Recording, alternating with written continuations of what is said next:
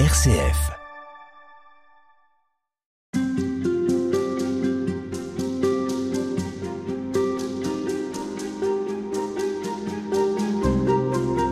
parlons de saint Thomas d'Aquin, de son œuvre, de sa pensée, de sa théologie avec vous, frère Philippe-Marie Margelidon. Et dans cet entretien, j'aimerais que vous nous éclairiez sur sa conception de Dieu, ce qu'il apporte de différent, peut-être de nouveau, dans la manière dont Dieu est compris au XIIIe siècle et dans la manière dont il nous éclaire encore aujourd'hui, finalement. Alors, la première question qu'il a posée étant enfant, c'est qu'est-ce que Dieu ? Qui est Dieu ? Donc, c'est dire le théocentrisme de ce jeune garçon, parce que c'est pour lui, et d'ailleurs c'est pour nous, l'interrogation fondamentale. Alors, le Dieu auquel il pense, quand il dit « qu'est-ce que Dieu ?», c'est le Dieu chrétien. Donc c'est le Dieu trinitaire, Père, Fils, Saint-Esprit. Mais c'est aussi le Dieu incarné. Donc si on cherche à répondre à la question « en quoi saint Thomas est original ?», je vous dirais qu'il n'est pas original. Il ne cherche pas à élaborer une nouvelle conception de Dieu qui serait différente de la tradition chrétienne. Il ne cherche pas à inventer un nouveau système christologique qui nous donnerait de connaître un nouveau Christ. La révélation, elle est faite. Elle est faite et c'est celle-là dont il veut rendre compte. Seulement, la manière de le faire, elle lui est propre. D'abord, il utilise la philosophie comme instrument, non pas simplement comme instrument, au service de la théologie, c'est-à-dire de la connaissance d'un Dieu qui est en lui-même inconnu, car Dieu est par essence inconnaissable, mais qui s'est fait lui-même, Dieu, connaître à nous par la révélation, les prophètes d'abord, puis ensuite le Christ. Alors saint Thomas, ce qui, je dirais, le distingue ici des autres, mais des autres, c'est pas que les autres disent des choses radicalement différentes, mais la manière d'en rendre compte lui est propre. C'est que ce Dieu que nous connaissons par la raison, dans la mesure où la raison humaine peut dire quelque chose de Dieu, que Dieu est, qu'il existe, et par la foi surtout, c'est-à-dire par la révélation, ce Dieu, il le considère toujours comme inconnu. C'est-à-dire Dieu, il a même une phrase de lui qui est très significative, « Dieu connu comme inconnu ». Autrement dit, de Dieu, nous savons un certain nombre de choses, mais nous ne connaissons pas, nous n'avons pas de définition de Dieu. Dieu n'est pas définissable. Nous ne connaissons pas l'essence de Dieu. Dieu a une essence, mais nous ne pouvons pas la connaître positivement. Tout ce que nous connaissons de Dieu, c'est ce sont ses effets, c'est-à-dire ce qu'il a produit, le monde, et puis ce par quoi il s'est manifesté dans la révélation. Est-ce que c'est un aveu d'échec ? Sur le plan intellectuel. C'est un aveu, au contraire, de piété, d'un mystère qui nous dépasse toujours. Donc la conception de Dieu n'est pas un rationaliste, autrement dit.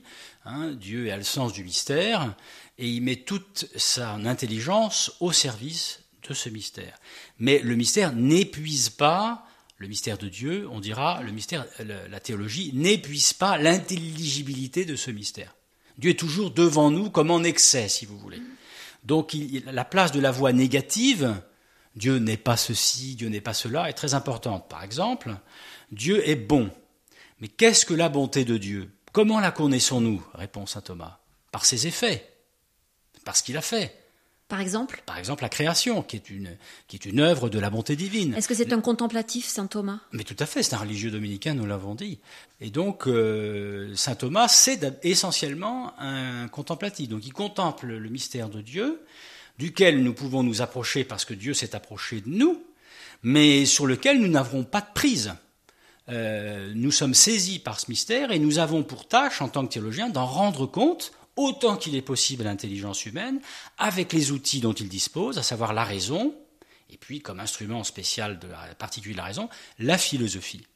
Mais la philosophie ne prétend pas dissiper, cette philosophie qu'il utilise ne prétend pas dissiper le mystère de la transcendance de Dieu. Alors en quoi est-ce que la philosophie, frère Margelidon, apporte-t-elle un élément intéressant dans cette recherche de la compréhension de ce qu'est Dieu, dont on n'aura jamais fini de faire le tour, évidemment. Alors, comme on pense avec des concepts, des notions, il faut l'épuiser, ces notions, il faut l'épuiser quelque part. On va le dire dans l'esprit humain, oui, mais pas n'importe quel type de philosophie. Autrement dit, pour saint Thomas, toute philosophie n'est pas bonne à prendre. Mais il a repéré dans Aristote des moyens, dans la philosophie d'Aristote, des moyens utiles au service de la théologie. Donc il a estimé, et il semble qu'il ne se soit pas trompé, puisque l'Église l'a reconnu, que Aristote offrait des possibilités pour approcher le mystère de Dieu d'une qualité supérieure à toutes les autres philosophies.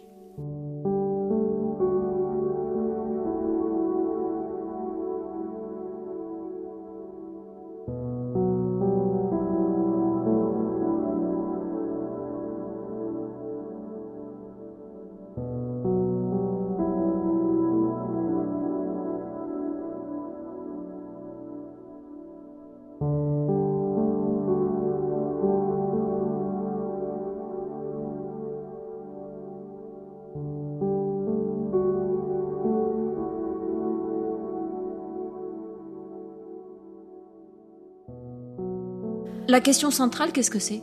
C'est dire oui, Dieu existe ?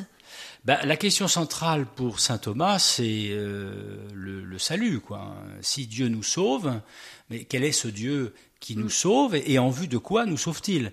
Seulement, pour le dire, il faut avoir les termes appropriés. D'où, pour lui, l'appareillage philosophique de sa théologie, parce que c'est à ça qu'il veut répondre. On ne peut pas répondre n'importe comment, avec n'importe quel terme, et donc pas avec n'importe quelle philosophie, si on ne perd jamais de vue que le but de notre vie, c'est de voir Dieu, et donc de le connaître. Seulement, ici-bas, nous ne le voyons pas, nous le connaissons dans la foi, qui est obscure, et il nous faut, dans la foi, posséder les outils nécessaires pour comprendre ce que Dieu a voulu faire en nous créant et en nous sauvant. Alors quand vous dites il faut utiliser dans la foi les outils nécessaires, est-ce que ça suppose d'éliminer systématiquement ceux qui mettraient en doute le principe de la foi ? Alors là, non, parce que pour lui, il y a aussi une autre tâche de la théologie qu'on appelle non pas ostensive. Ostensive, c'est on montre en quoi le mystère de Dieu est intelligible, mais il y a une fonction défensive de la théologie qui consiste à répondre aux objections contre Dieu, l'existence de Dieu, ou tel aspect de la théologie chrétienne. Ça s'en empare aussi. Ça, bien sûr, et d'ailleurs, la Somme de théologie, pour prendre un grand texte de saint Thomas de la fin de sa vie, il étudie positivement toute une série de questions en faisant état des objections que l'on a fait ou que l'on peut même faire, si elles n'ont pas encore été faites, contre telle ou telle affirmation, par exemple que Dieu est immuable. Bon, qu'est-ce que ça veut dire que l'immutabilité divine ? Un Dieu qui ne change pas, qui ne bouge pas ? Un Dieu qui ne bouge pas, c'est un Dieu indifférent ? C'est un Dieu qui plane là et puis qui ne sait pas ce qui se passe par-dessous lui ? Saint Thomas répond aux objections anciennes, c'est-à-dire des philosophes anciens, des théologiens anciens et des philosophes de son temps. De même que les thomistes qui sont disciples aujourd'hui de saint Thomas vont répondre aux objections anciennes, celles du XIIIe siècle, mais aussi celles de leur temps. Ça fonctionne toujours ? Ça fonctionne toujours. Très bien même. Quand on dit qu'il a réconcilié ou il tente de réconcilier la philosophie et la théologie, c'est une formulation qui vous semble ajustée ou c'est pas tout à fait ça au fond ? Alors, c'est pas un philosophe. C'est un théologien qui fait de la philosophie parce qu'un bon théologien ne peut pas faire de théologie sans philosophie. Donc il est aussi un excellent philosophe. Mais c'est d'abord un théologien parce que sa perspective est, j'allais dire, exclusivement théologique. Bon, alors ce qu'il y a, c'est que c'est ce en quoi il est le docteur commun de l'Église depuis Pie XI, 1923, c'est qu'il a réussi cette alliance quand même difficile entre la raison et la foi et la philosophie et la théologie. C'est ça dont on le crédite le plus. Vous avez parlé de l'immutabilité de Dieu. Est-ce qu'il y a d'autres concepts comme ça qui lui sont propres et qu'il a énormément travaillé, sur lesquels il a fait avancer la pensée ? Oui, alors ce n'est pas des concepts qui lui sont propres, c'est des concepts de la foi chrétienne. Mais il a l'éternité divine, la bonté divine, l'amour de Dieu, mais c'est quoi qu'est-ce que c'est qu'aimer pour Dieu ? Parce que nous, on voit très bien ce que ça peut être pour nous. un homme, une femme, aimer ses enfants. Mais Dieu, c'est pas un homme, une femme, il est au-delà de la division des sexes. Alors qu'est-ce que ça veut dire quand on dit que Dieu aime? Et quand on dit que Dieu aime librement, c'est-à-dire sans avoir besoin de quelque chose. Nous, si nous aimons, c'est aussi parce que nous avons besoin d'aimer. Dieu n'a pas besoin d'aimer. Il est perfection d'amour purement et simplement. Notre amour n'est jamais pur. Si, peut-être pur, mais si, enfin, il est parfois mélangé, notre amour. Oui, c'est ça. Mais il peut se purifier. Oui. La grâce, elle est même donnée pour le purifier. C'est quand même ça aussi qu'elle fait, hein, pour la nature. C'est du travail quand même. Hein. C'est du travail. Mais Dieu n'a pas besoin de ça. Il est amour pur et amour gratuit pur. Sans besoin, sans manque. Alors, parce qu'on pourrait penser, vous voyez, l'objection, mais si Dieu a créé, c'est qu'il avait besoin de quelque chose.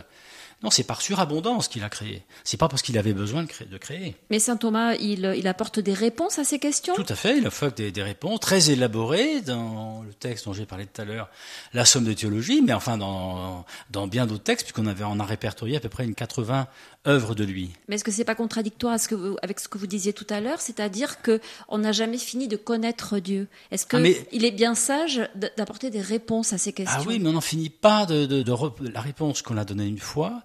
Vous la redonnez une deuxième fois et vous l'approfondissez toujours, parce que le mystère de Dieu est inépuisable. Donc, c'est pas une formule mathématique duquel vous allez déduire quelque chose qui sera définitif et auquel on peut rien ajouter. On n'est vraiment pas dans cet ordre-là. Hein. Le théologien n'est pas un mathématicien de Dieu. Hein. C'est un contemplateur de Dieu qui, de manière humaine, parle de Dieu, sachant que c'est inépuisable, et donc le discours qu'il aura sur Dieu sera lui-même, non pas bavardage, hein, mais inépuisable quant à la réponse, toujours ressaisie, toujours refaite, et toujours à compléter. À demain. À demain. Merci.